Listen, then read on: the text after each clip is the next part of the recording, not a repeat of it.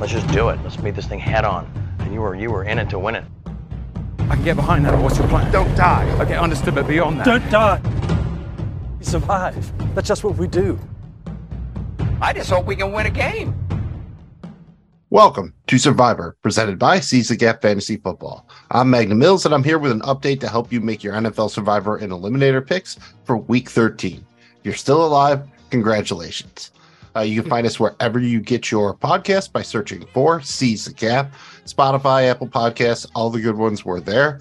Also on social media at Seize the Gap FF. And you can find our YouTube channel at JoeBlowFootballShow.com. If you could, please take a second to like, rate, comment, follow, subscribe. Even just doing one of those things helps us out a lot and it helps people find the show. We appreciate it, please, and thank you. Good news, everyone. It looks like another week without many bad weather games. Uh, really, only a couple things worth noting here. Most notably, the Green Bay at Chicago game will be cold and it will be windy. You're looking at sustained winds in that 15 to 20 mile an hour range, with winds gusting over 30 miles an hour. And it will also be a bit breezy with a slight chance of rain in the Miami at San Francisco game. Eh, you know, a couple other minor issues, but really nothing that's going to impact your survivor decisions. We look back at the biggest favorites on the betting board for week 13 a few days ago, so now it's time to check back in as we hit the weekend to see if there have been any major changes. At the top of the board, we have the Dallas Cowboys favored by 10.5 points at home versus the Indianapolis Colts. The Baltimore Ravens are favored by 9.5 points at home versus the Denver Broncos. The Cleveland Browns are seven point favorites on the road at the Houston Texans. The Seattle Seahawks are seven point favorites on the road at the Los Angeles Rams. The Buffalo Bills were five point favorites on the road at New England. They won on Thursday Night Football. Congratulations, Buffalo Bills fans. And finally, the Philadelphia Eagles are four and a half point favorites at home versus the Tennessee Titans. So we've got a pretty clear top four here. Uh, Seattle has actually entered that top four now that they're favored by a touchdown, and the Tampa Bay Buccaneers dropped off the list entirely. Obviously, got a couple of changes here. So let's look at the major betting line movement that we've seen this week. And as far as the movement uh, amongst the biggest favorites here, Baltimore went from being favored by seven and a half points to being favored by nine and a half points. Denver's bad. That's not really surprising, even though the Ravens lost to the Jaguars last week. The Eagles went from being six and a half point favorites to only being favored by four and a half points. Again, this is a pretty popular upset not really surprising here. And my guess is most entries who are still alive at this point have already used the Eagles, so probably won't make a big impact there. And we saw the Seattle Seahawks go from being favored by four and a half points to being favored by seven points at the Rams. It's bad for the Rams. They might use two quarterbacks this week. Aaron Donald's out, Allen Robinson's out. When you're down to kind of Van Jefferson and Kyren Williams, it is what it is. So none of that's really surprising. I'm sure we're going to see the Seahawks be popular this week. We'll talk about that in a minute. And we did get a couple of big line movements amongst teams who aren't here at the top of the boards as far as the biggest favorites. The Packers actually dropped quite a bit. They went from being favored by seven points to only being favored by three and a half points. That's pretty much because Justin Fields is going to play this week. Good for him, but Bears don't let him get hurt. He's the best thing your franchise has going for you. And we also saw the Los Angeles Chargers go from being favored by two and a half points to being a one point underdog at the Las Vegas Raiders. Uh, that's a game I don't want any part of for Survivor, but I did have some interest in Green Bay when we thought it was probably going to be Nathan Peterman starting at quarterback for the Bears. I'm not saying you have to avoid Green Bay entirely, but I only have a couple entries left, and I am not going to personally go there.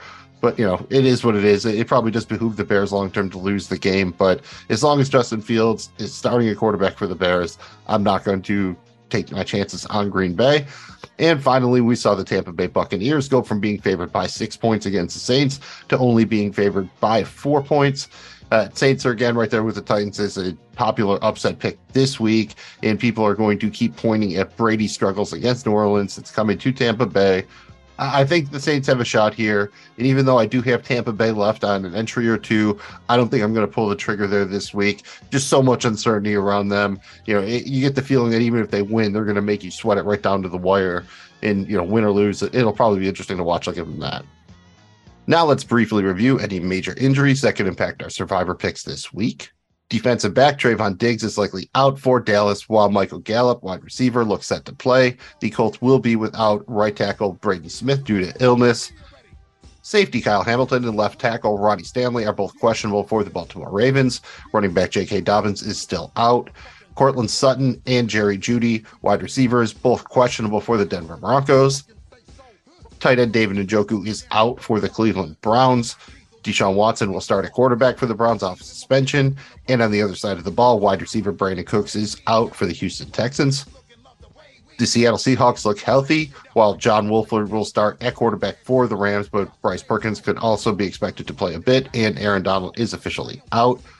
Philadelphia and Tennessee both have some longer term injuries, but nothing new or unexpected. The Minnesota Vikings will be without left tackle Christian Darrisaw, while running back Michael Carter is doubtful for the Jets. Mike White will start at quarterback again for the New York, New Jersey Jets. And the Tampa Bay Buccaneers will be without all pro right tackle Tristan Wirfs. Cornerback Marshon Lattimore has a chance to return for the first time in a couple weeks for the Saints. You know, a couple quick takeaways here. This is really not a good week for the Colts to be down an offensive tackle versus Dallas Cowboys, who has the best pass rush in the NFL this season. I'm not really worried about taking Baltimore here. It was kind of ugly last week. Even if Hamilton and Staley are out, I'm still riding Baltimore here. I mean, the Broncos are toast, and the sad part is they don't even own their first or second round picks, so they have no reason to tank. But I don't see them having a realistic shot here. Doesn't really matter to me whether or not Sutton, uh, Courtland Sutton, and Jerry Jeudy both play or not. And this might be the only game all year that the Houston Texans actually want to win. They they definitely want that number one pick. And you know, theoretically, because they own the Browns pick, beating the Browns helps them. But yeah, I don't really see a chance here. Even if Deshaun Watson is quite rusty, I think their defense and Nick Chubb will get the job done. So not really worried about the Browns there, despite the fact they'll probably be chalky. And don't sleep on the impact of the Vikings being without their left tackle against a very stout Jets defense. If Mike if Mike White plays well, I expect the Jets to really kind of hang in there, and they can definitely make you sweat if you're on the Vikings.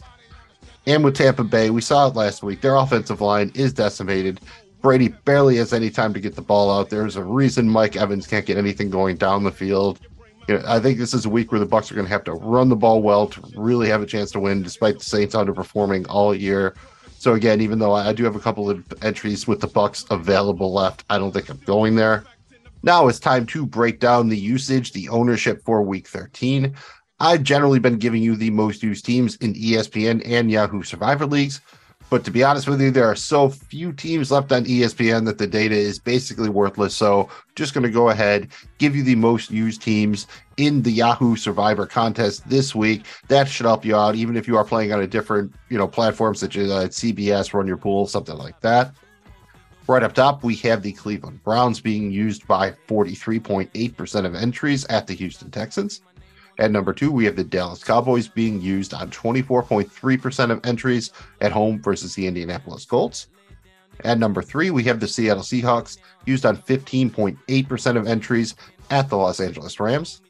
At number four, we have the Baltimore Ravens used on 7% of entries at home versus the Denver Broncos.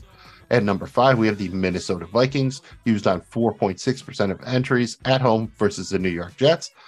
And at number six, we have the Tampa Bay Buccaneers, used on 3.2% of entries at home versus the New Orleans Saints.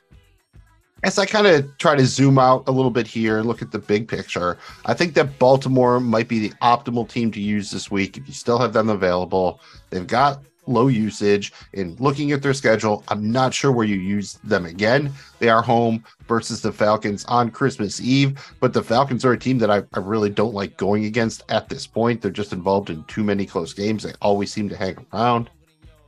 I like Cleveland a lot here, but 44% is a big number. So even though I'm very confident in them winning, even if Watson is rusty, I'm still going to try to get away from them where possible with them lo- looking like the absolute uber chalk this week. They do get New Orleans at home on Christmas Eve, so it's not like you won't have at least a decent chance to use the Browns again, should you so choose to go that way.